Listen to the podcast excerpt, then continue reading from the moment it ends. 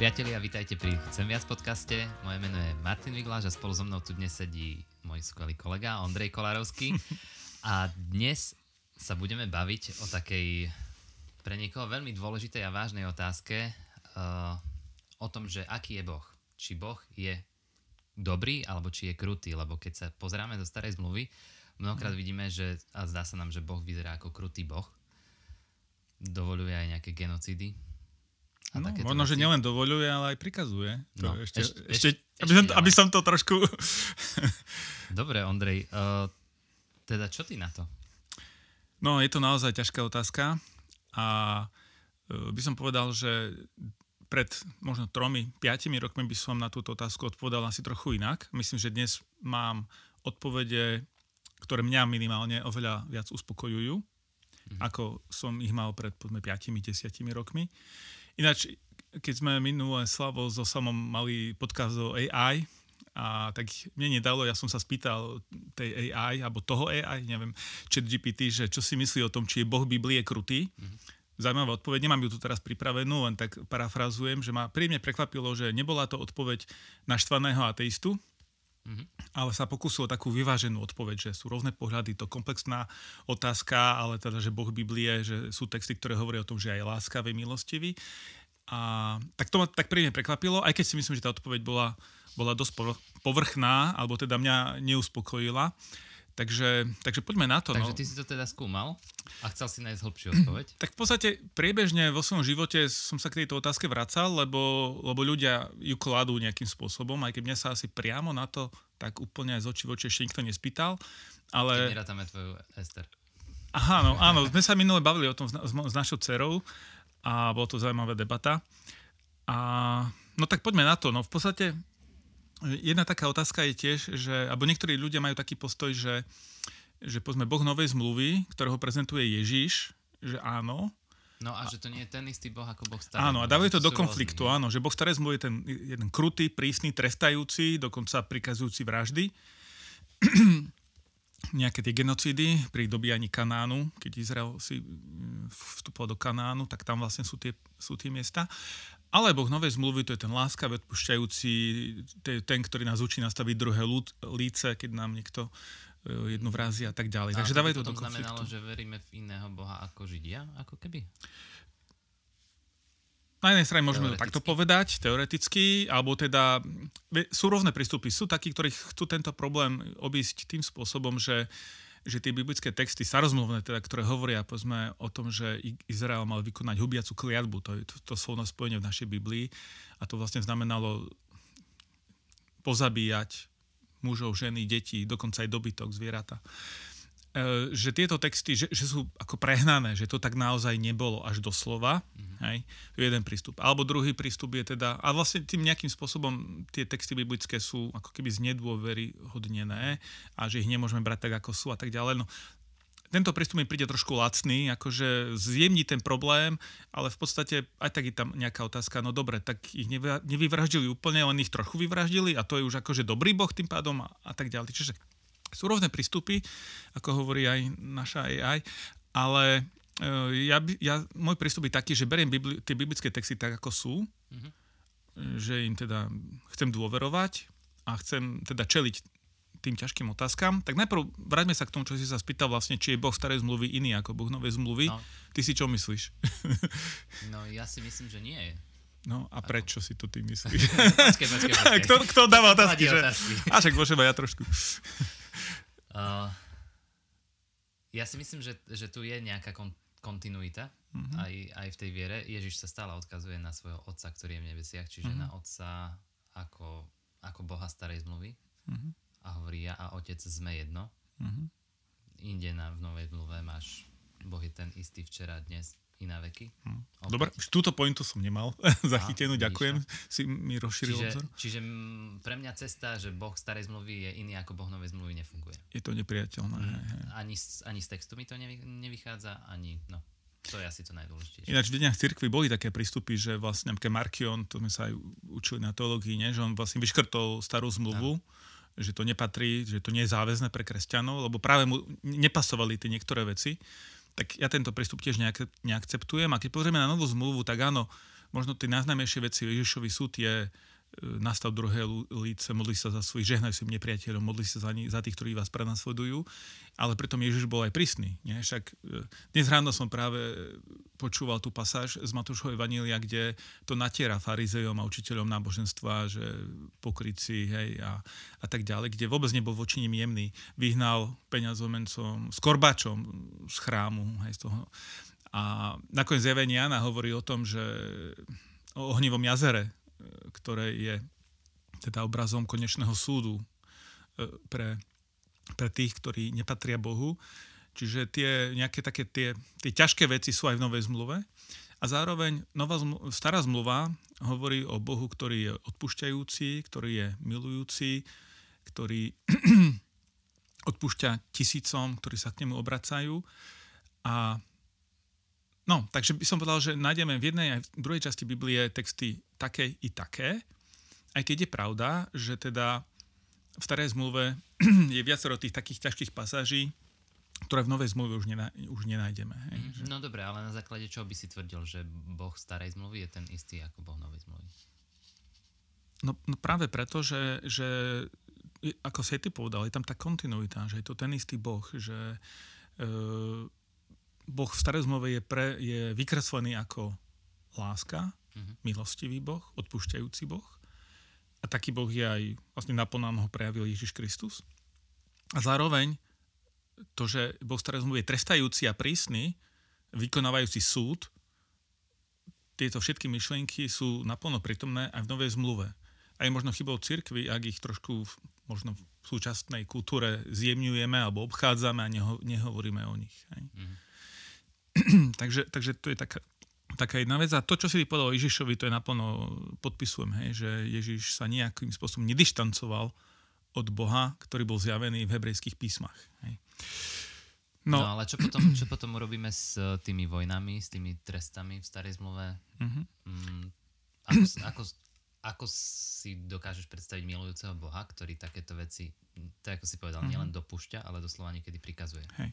Tak mám na to také, tá, to, to je môj pohľad, alebo prístup k tejto téme v takých dvoch rovinách. Jedna je taká biblická, že inak, čo tie texty biblické hovoria o týchto veciach priamo. A potom je otázka taká, aby som nazval, alebo ten prístup taký teologicko-filozofický. A tak poďme na tie biblické texty najprv, aby som navrhol. Tak poprvé, že zase až tak veľa tých textov o tej genocide, keď to tak nazveme, nie je. Je to vlastne limitované na určité relatívne krátke obdobie dobývania Kanánu. A keď pozeráme na, tie texty, tak oni hovoria o tom, eh, alebo ten dôvod, ako je to zdôvodnené, je to, že jednak je to eh, vykonanie súdu nad tými národmi, teda Biblia hovorí o tom, že na konci bude súd a tak ďalej, že súd bude vykonaný na každom z nás, ale tu ako keby bol ten súd vykonaný predčasne. Ale môžeme zobrať aj potopu Sodomu a Gomoru, že to sú zase trošku iné prípady, ale predsa, kde Boh vykonal nejakým spôsobom súd nad ľudstvom alebo nad nejakou skupinou ľudí a ako keby povedal, že dosť, milosť už skončila. Mali ste šancu a milosť skončila. Takže toto je jedno z dôvodení, ktoré poskytujú biblické texty preto, že prečo títo Kanánci boli mali byť jednak vyhnaní z krajiny a jednak uh, aj zničení. Uh, druhá, druhý, druhá vec, ktorá je tam, je, že, že uh, malo to byť ochranou pre Izrael, aby sa neopičil po nich. Hej. Oni mali nejaké, nejaké náboženské rituály a praktiky, ktoré obsahovali alebo zahrňali aj ľudské obete, rovné sexuálne divné veci, tak by som povedal, alebo nemravné, neukáznené. Čiže nešlo len o nejakú, že veríme v iného Boha, ale to išlo s nejakou praxou, aj s nejakými sexuálnymi praktikami a dokonca s tými ľudskými, detskými obeťami. A toto bolo pre Izrael zakázané a nemal nasledovať tieto praktiky. Hej. Čiže to je taký druhý dôvod, akože ochrana Izraela. Um, môžeme si povedať, že, no, že to nie je celkom uspokojujúca odpoveď, ale to je to, čo tie biblické texty hovoria. No a tak potom ja by som, ešte nejakú inú odpoveď? No ja by som ešte k tomu povedal, že, že tie praktiky teda boli naozaj kruté, keď hovoríme o obetiach detí, že, že oni obetovali svoje deti Bohom, aby si ich uh, nejak naklonili na svoju stranu. Takže to neboli nejaké akože mierumilovné kultúry, ktoré prišli zlí kolonisti a tak ďalej. Hej.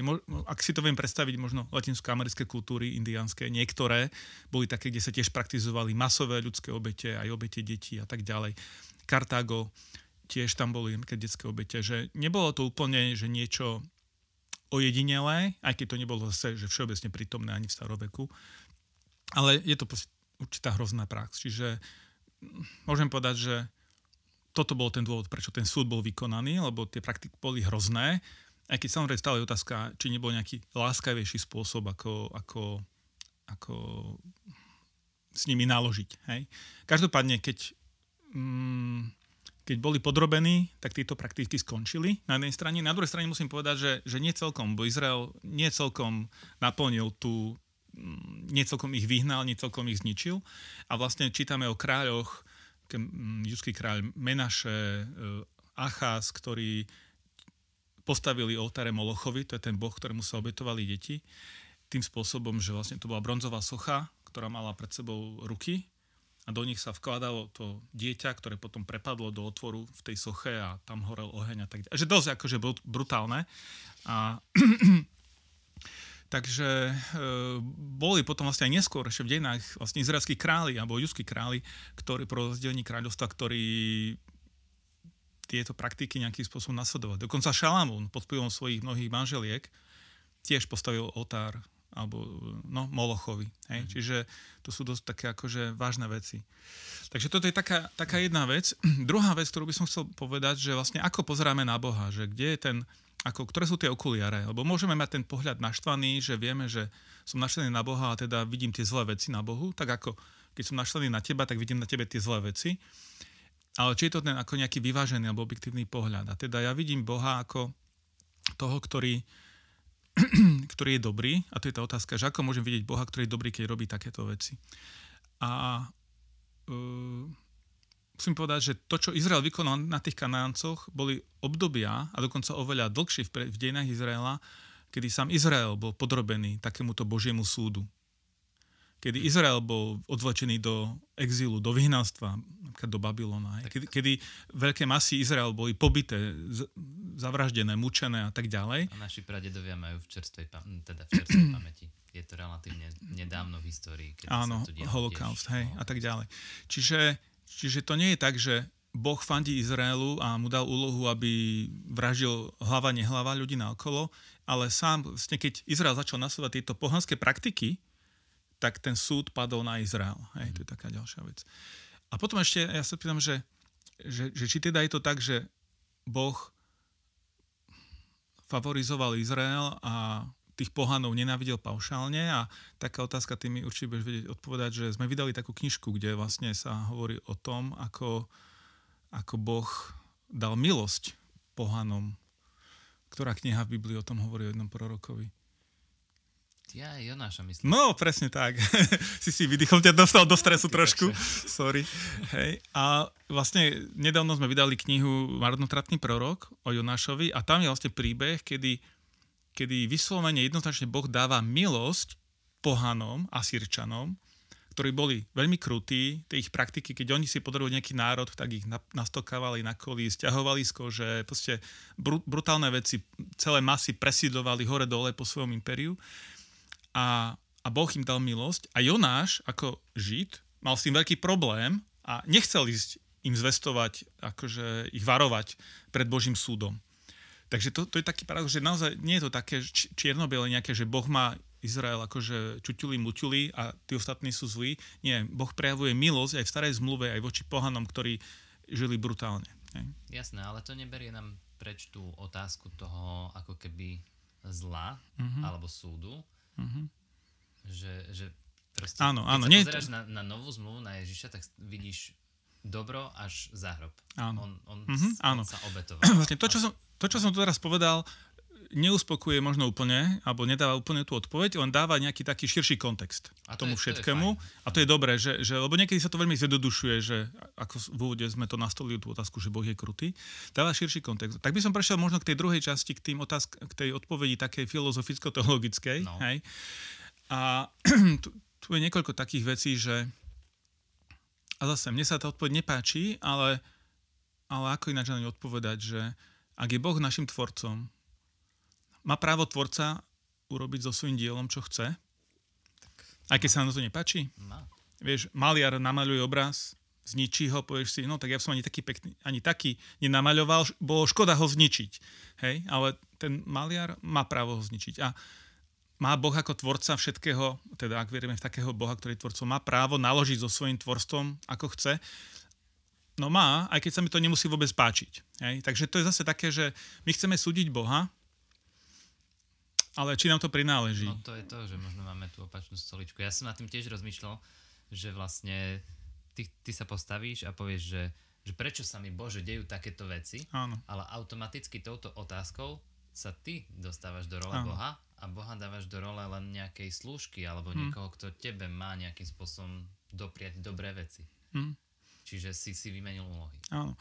Povedzte, keď my riešime teraz abstraktnú otázku nejakej, nejakých e, príkazov vyvraždiť nejaké pohanské národy, ale povedzte, keď mne sa dejú zlé veci v živote, tak ja vnímam Boha ako takého, ktorý mne robí zle. Hm. Vlastne, že to je ten istý zlý Boh. Hej? A jasné, keď tam robil zle tým ľuďom, tak prečo by nerobil zle mne? Alebo ako mám vidieť dobrého Boha, keď robí mne takéto zlé veci? Ďalšia otázka je, že vlastne keď vyči... No tak sa spýtam. Genocída je, je zlá?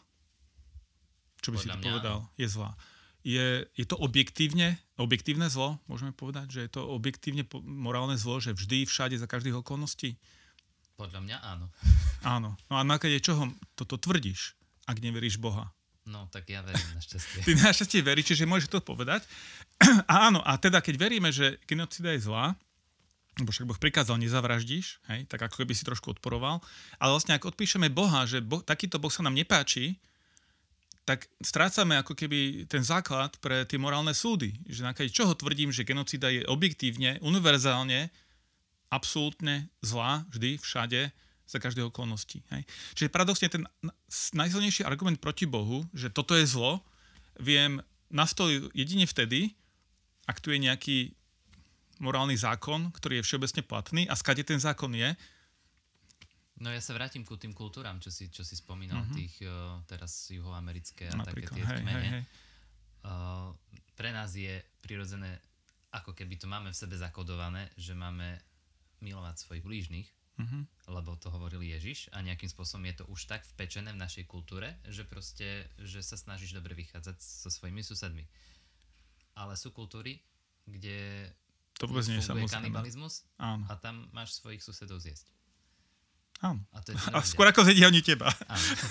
A Keď to veľmi zjednodušíme zase. Presne tak, že, že vlastne tá naša morálka a to naše pohoršenie nad tým, čo čítame v Biblii, vlastne máme to, ako si ty povedal, vďaka tomu, že Biblia ovplyvnila našu kultúru. Hm. Paradoxne. hej. A toto si mnohí ľudia tiež neuvedomujú. No a ešte by som povedal k tomu takú otázku, vlastne to, to Keller, myslím, v tej knihe Bolesť a utrpenie hovorí, že ak je Boh naozaj Bohom, či dokážem uznať, že môže mať dôvody, ktorým ja nerozumiem. Hm. Aj Biblia o tom hovorí slovami, že moje cesty nie sú vaše cesty. Tak ako je nebo, na- no teraz to neviem citovať presne a ne- nechcem to tu hľadať, že tak akože Božie cesty prevyšujú naše cesty, naše chápanie. A zase je to také, nepačí sa mi to, že by som ja, že by bolo niečo, čo by som nedokázal pochopiť. Hm. Ale ak je Boh naozaj Bohom, tak musím uznať, že môže mať dôvody, ktoré ja, ja nie som schopný obsiahnuť. Hej? Aj keď sa mi to nemusí zase páčiť. Tak ako deťom sa nepáči a vždy tvojim deťom sa páči a tvoje rozhodnutia vždy. No jasne, že nie. Hej. Alebo tvoje rozmýšľanie nad životom je iné ako ich rozmýšľanie a možno raz pochopia, snáď, teda Dúfam. veríme tomu, s tým ich vychovávame, ale je tu, je tu ten, ten, ten rozdiel. Hej. Čiže zase nepačí sa mi to, že by som že nemôžem Boha obžalovať, ale ak je Boh Bohom, tak naozaj musím uznať, že sú veci, kedy je na mieste stichnúť. Hm. Takže to je tak. No ale Dobre, dobre, aký teda, aký teda Boh je? Dobre, a toto je tá vlastne otázka, že či môžem veriť napriek tomuto všetkému, čo čítam v Biblii, aj tie ťažké veci, či môžem veriť dobrého Boha. Hej? No. A že aký Boh je. Lebo to, že Boh môže mať dôvody, ktoré ja nerozumiem, alebo proste, že jeho cesty sú iné, to ešte nehovorí automaticky o tom, že Boh je dobrý. Áno. Lebo môže byť ešte o to krutejší. Baudelaire, myslím, povedal, že ak, je, ak existuje Boh, tak je to diabol. Hej? Práve z tohto negatívneho pohľadu. A teda znovu sa môžeme obrátiť a vrátim sa k Biblii, k tým biblickým textom, inak aj starozmluvným, aj novozmluvným, že ako vykresľujú Boha. A pre mňa takým kľúčom, alebo tie, tie okuliare, cez ktoré pozerám na, na Boha, som také výroky mm, v starej zmluve, že, kde Boh hovorí jednoznačne skrze proroka, že on nemá záľubu v smrti hriešnika, ale v tom by sa hriešnik obrátil a aby žil. Mm. A teda keď raz Boh povie, že dosť, a ten hriešnik príde o život, tak to nie je preto, že by sa v tom Boh vyžíval, že by Boh bol krutý, že bol nejaký sadista, ale tým ducho, že už ten, tá šanca už skončila. Hm. Hej? Že to je ten čas súdu. Ale v zásade Boh chce, aby sa každý, kto nekrača po Božej ceste, sa vrátil na tú Božiu cestu. A to, že akým spôsobom a kedy ten súd sa prejaví, to je, to je druhá vec. A v Novej zmluve tiež je výrok, hej, že to Pavel píše Timoteovi, že Boh chce, aby každý človek bol spasený a došiel k poznaniu pravdy. Hej. Čiže ten, ten, toto je to, z čoho vychádzam, ako ten základný Boží postoj. Chce, boh chce zachrániť človeka. No a potom ty si to vlastne na začiatku trochu naznačil, aj som sa zľakol, že, predbe, že predbehneme trochu tú odpoveď, keď si hovoril o tom, že Ježiš hovorí, že ja otec jedno sme. Hej? A iné výroky, že kto videl mňa, e, mňa videl otca. Teda, že ak chcem vidieť, aký naozaj Boh je, tak naozaj pozrieme na Ježiša. V tomto tí ľudia, ktorí majú ten pozitívny pohľad na Ježiša a na novú zmluvu, majú pravdu, že naozaj v Ježišovi vidíme to Božie srdce a to, tú Božiu podstatu, aký je. A, a teda takýto je Boh. Ale tu by som ešte neskončil, že, že by som išiel s tým Ježišom ešte trochu ďalej, že, že áno, môžeme povedať, alebo môže sa nám zdať, že to, čo sa stalo, alebo to, čo sa deje, keď Boh dovolí, aby človeku bol zobratý život, alebo dokonca Boh spôsobí, alebo prikáže, aby ten život skončil človeka, že to nie je fér z nášho pohľadu.